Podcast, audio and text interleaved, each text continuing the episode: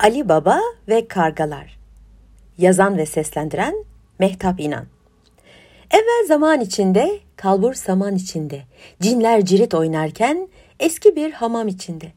Ben dedim bir masal olsun, söylediklerim yasal olsun. Sözümü dinlemeyen denizde bir sal olsun. Vakti zamanında, evvela masal denilen zamanlarda, uzak bir ülkede saygın, sevilen, sözü geçen bir padişah yaşarmış. İnsanlar her ne kadar padişahlarını seçse de akıllarını, merhametlerini, mizaçlarını çok da seçemez. Gözünü vaktinde açmayan insanoğluna da seçtikleri başla yaşamak kalırmış. Artık o kişinin vicdansızlığı mı olur? Zaman zaman akla hayale gelmedik istekleri mi olur? Hepsine de baş boyun eğmek şart olurmuş. İşte bu padişahın da bir gün aklına ters yerden bir şeyler esmiş. O akıllı söz bilir, kılıç kuşanır padişah bir gün tuhaf bir istekte bulunmuş. Gökyüzüne bakarken gökyüzünde kargaları görmüş. Bunlar da benim ülkemin börtü böceği, kuşu kelebeği. Şu uçan kargalardan başlamak üzere. Hepsi ülkemin askeri gibi sıraya girecekler ve benim karşımdan öyle geçecekler. Kim onları eğitir, sarayımın üzerinden tek sıra halinde geçirirse ona kızımı, sarayımın ve ülkemin yarısını vereceğim demiş. O ülkede Ali Baba adında bir adam da yaşarmış. Kimi kimsesi yokmuş. Cebine diktikleri ipin tozu hep paradan çokmuş. Gün bulur gün yer, bulamazsa aç karnını dere suyuyla doyururmuş. Padişahın bu sözleri tellal tarafından duyurulunca Ali Baba'ya bir ümit ışığı olmuş. Padişahın bu fermanından sonra kimi kimsesi olmayan tam takır kuru bakır eviyle mal varlıksız yoksul Ali Baba kargaları terbiye etmeye niyet etmiş. Karga da terbiye edilir mi diye sormayın. O günden sonra kargaları izlemeye başlamış Ali Baba. Kargaları günlerce kendisini alıştırmak için buğdaylar yere dökmüş. Korkulukları alaşağı etmiş. Her gün yemlerini kendisine biraz daha yaklaştırmış. Böylelikle kendi adını da karga terbiyecisi olarak değiştirmiş. İsimler anılır, seslenilirse duyulur. İş padişahın kulağına kadar gitmiş. O artık padişah tarafından bile tanınan karga terbiyecisiymiş. Kargalar o kadar zeki ve çalışkanlarmış ki Ali Baba'nın ne yapmak istediğini anlamışlar ama neden yapmak istediğini bilmedikleri için tam bir yıl boyunca onu uğraştırmışlar. Kargaların en başındaki o kara karga. Ben demiş, soracağım, bakalım derdi neymiş? Niçin beslermiş bizi? Niye bize dost dermiş öğreneceğim. Eğer ki niyeti bize düşmanlık etmekse bizi kafeslemekse biz ondan kalabalığız, vay onun haline. Her birimizin hafızasında 70 yıllık bilgi var.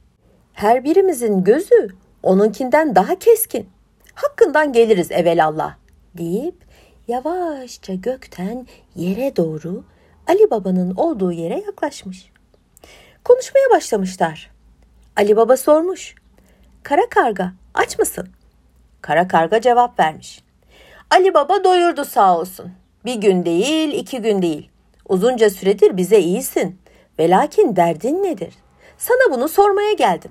Dostumuzsan sağ kanadımda taşımaya, düşmanımızsan hakkına ulaştırmaya geldim demiş. Ali Baba da o zaman ağzındaki baklayı çıkarmış. Benim kimim kimsem yok. Annem de babam da öldü. Bana bir ev bıraktılar. Çatısı yok, kapısı kilit tutmaz, duvarının sıvası yok, suyu akmaz, ışığı da yanmaz.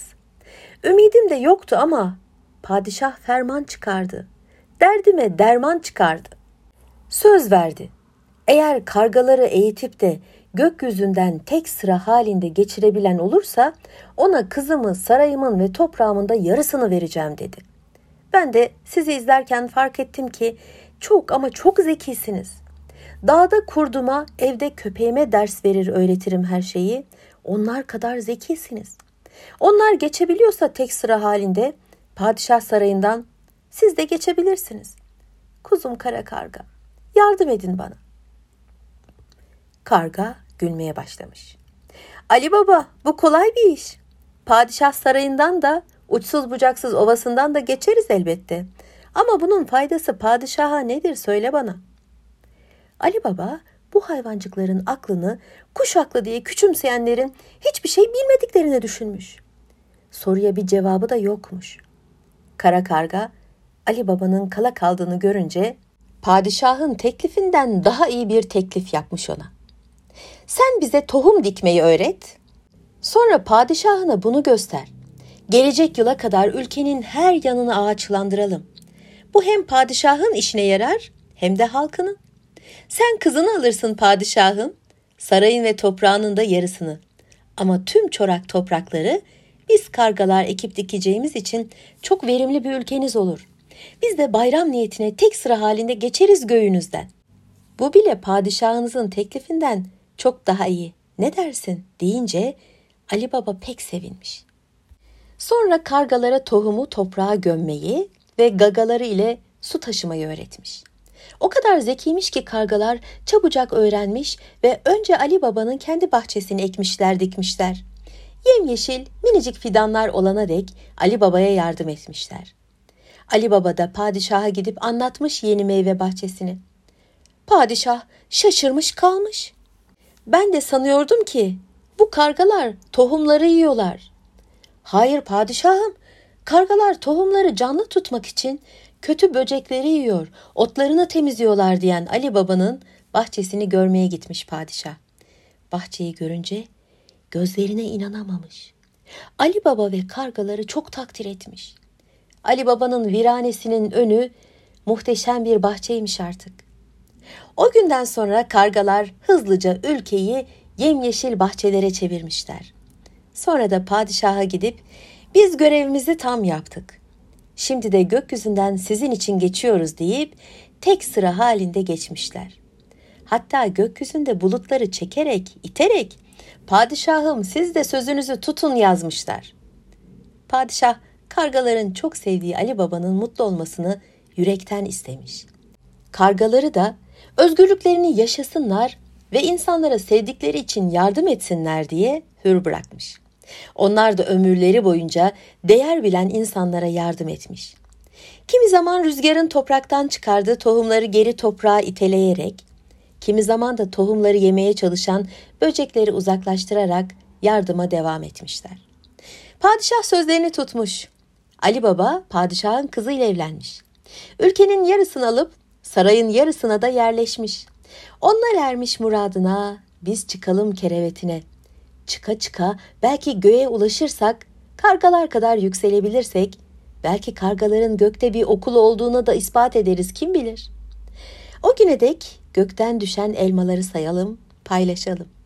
Biri kuşu olup kuş besleyen çocuklara, diğerini Ali Baba gibi kul aklıyla kuş aklını yönlendirenlere, diğerini de masal dergisine bağışladım.